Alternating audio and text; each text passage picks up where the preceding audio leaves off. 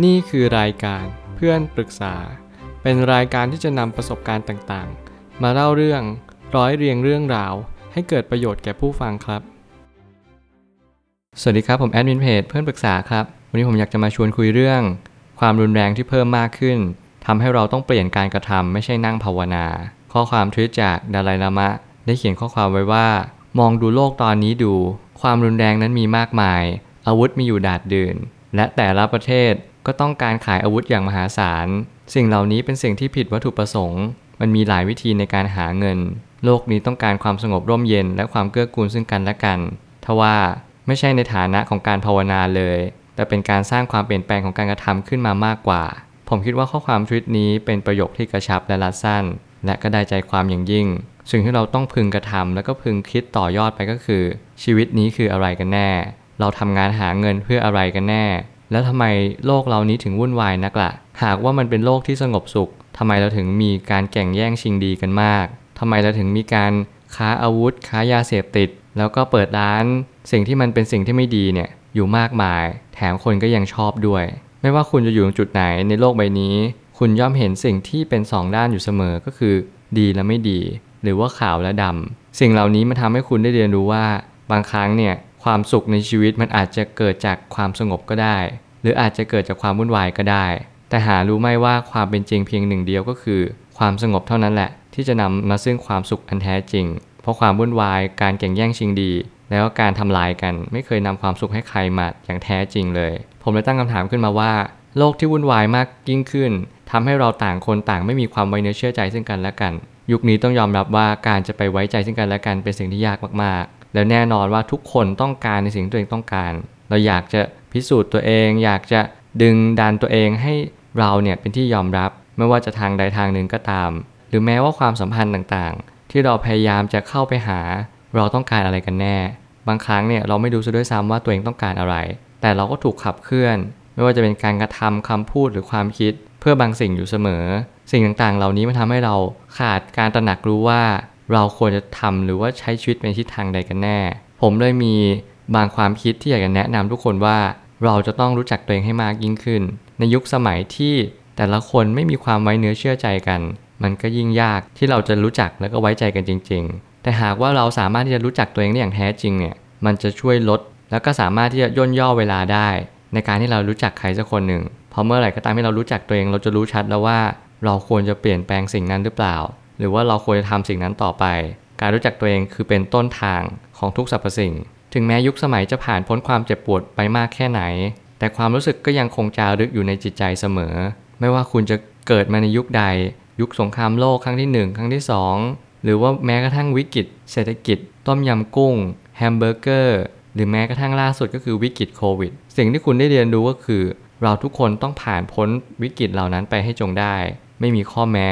มนุษย์คือสิ่งมีชีวิตเดียวที่มีการปรับตัวที่เร็วที่สุด เพราะว่าเราวิวัฒนาการมาอย่างยิ่งยวด ในการที่เราจะพยายามเข้าใจสิ่งต่างๆ อย่างรวดเร็ว แต่คุณก็อย่าลืมว่าความเจ็บปวดที่มันจารึกในยีน ในสมองเราหรือว่าในความรู้สึกลึกๆเรา มันก็ยังคงอยู่ เรายังเป็นคนที่กลัวปัญหา เรายังเป็นคนที่กลัวอุปสรรค แล้วนั่นแหละเป็นสิ่งที่ทำให้เราไม่สามารถก้าวข้ามผ่านมันไม่ได้จริง ๆ การที่คุณสามารถก้าวข้ามผ่านปัญหาได้ คุณต้องใช้ความกล้า คุณต้องใช้ความอดทน คุณต้องมองว่าปัญหาเนี่ยมันช่วยอะไรคุณได้บ้างหรือเปล่า ถ้าหากว่าคุณไม่มองแบบนี้ บอกเลยว่าปัญหามันก็จะยิ่งหนักมากๆ มันจะกลับกลายเป็นว่าคุณเนี่ยไม่เข้าใจเหตุและผลแล้วว่าคุณจะใช้ชีวิตไปทำไม คุณจะผ่านปัญหาไปเพื่ออะไร แล้วคุณก็จะท้อถอยต่อปัญหานั้น มองว่าปัญหานั่นแหละ ไม่ใช่ทางที่ดีสำหรับคุณ แต่บางครั้งเนี่ยปัญหาอาจจะเป็นทางที่ดีสำหรับคุณก็ได้ เพราะว่าสิ่งที่ดีๆกำลังรอคุณอยู่ เมื่อไหร่ก็ตามที่คุณก้าวข้ามผ่านปัญหาที่ดีไป ซึ่งปัญหาก็มีทั้งสองแง่มุมเหมือนกันก็คือ ปัญหาที่ดีและปัญหาที่ไม่ดี เมื่อไหร่ก็ตามที่คุณรู้แบบนี้ คุณก็จะเข้าใจว่าการที่คุณจะมีชีวิตที่ดีขึ้นได้ คุณต้องก้าวผ่านปัญหา หรือว่าข้ามผ่านปัญหาในสิ่งที่ดีเท่านั้น หากคุณไม่เคยก้าวข้ามปัญหาที่ดี ชีวิตคุณก็จะไม่สามารถดีได้อย่างแน่นอน เราทุกคนต้องช่วยกันทำให้สังคมดีขึ้น ถ้าหากไม่สามารถช่วยให้ดีขึ้นได้ ก็อย่าทำให้แย่ลงก็พอแล้ว ผมเน้นย้ำคำนี้อยู่เสมอว่า เราไม่ช่วยให้ดีขึ้น ก็อย่าทำมันแย่ลง และองค์ทารามะท่านก็เคยกล่าวเอาไว้ใน Twitter อีกอันหนึ่งเหมือนกันว่า เราพยายามอยู่เฉยๆดีกว่า เพราะว่าการไม่ช่วยเหลือกันและการทำลายกันเนี่ยไม่ได้สร้างประโยชน์แถมเป็นการสร้างบาปด้วย บางครั้งผมก็ยังเชื่ออยู่ลึกๆว่า การที่เราทำอะไรก็ตาม จงพินิจพิจารณาอย่างให้ดีและละเอียดถี่ถ้วนให้ได้ ว่าสิ่งที่เราทำเนี่ยมันเป็นเพื่ออะไรจริง ๆ มันเพื่อสนองอัตราตัวตน มันเพื่อช่วยสังคมจริง ๆ หรือว่าเราต้องการแค่อยากเป็นที่ยอมรับในสังคมเท่านั้น ไม่ว่าคุณจะอยู่ในจุดไหน คุณจงพิจารณาตามความเป็นจริงว่าคุณต้องการอะไรในชีวิตจริง ๆ นั่นคือหนทางที่คุณจะสอบทานตัวเองให้ได้ ว่าคุณเป็นในทิศทางที่ดี หรือไปในทิศทางที่ไม่ดี การหาเงินทองของยุคสมัยนี้ ส่วนใหญ่จะเป็นสิ่งที่ไม่ดีทั้งหมด การที่เราจะมีจุดยืนในการทำความดีนั้นน้อยลงมาก ผมอยากจะเตือนหลาย ๆ คนที่กำลังเลือกเงินมากกว่าความสุข มากกว่าความดี นั่นคุณกำลังเลือกทางเดินที่ผิดทาง ทุกครั้งที่คุณหาเงิน คุณควรจะมีกรอบแห่งความดีด้วย คุณควรจะประกอบสัมมาอาชีพ คุณควรจะประกอบอาชีพที่สุจริต แล้วก็ซื่อสัตย์ต่อตัวเองและก็สังคมต่อไป เหตุผลง่ายๆ เลยที่เราควรจะประกอบสัมมาอาชีพก็คือ อาชีพนั้นทำให้คุณมีความสุข คุณจงระลึกว่าคุณต้องการความสุขจริง ๆ ใช่ไหม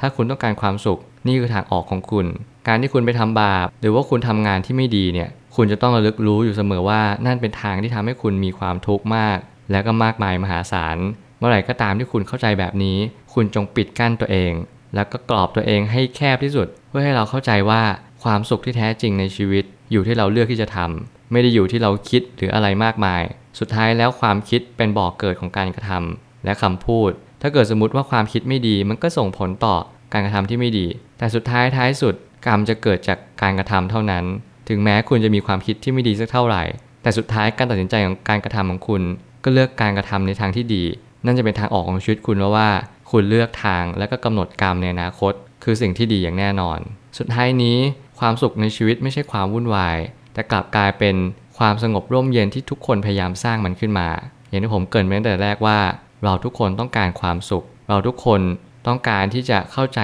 ชีวิตตามความเป็นจริง เราอยากจะอยู่อย่างเข้าใจคน ไม่ใช่ให้คนอื่นมาเข้าใจเราตลอดเวลา เมื่อไหร่ก็ตามที่เราไม่ตั้งตนเป็นแท่งเสาอันใหญ่โต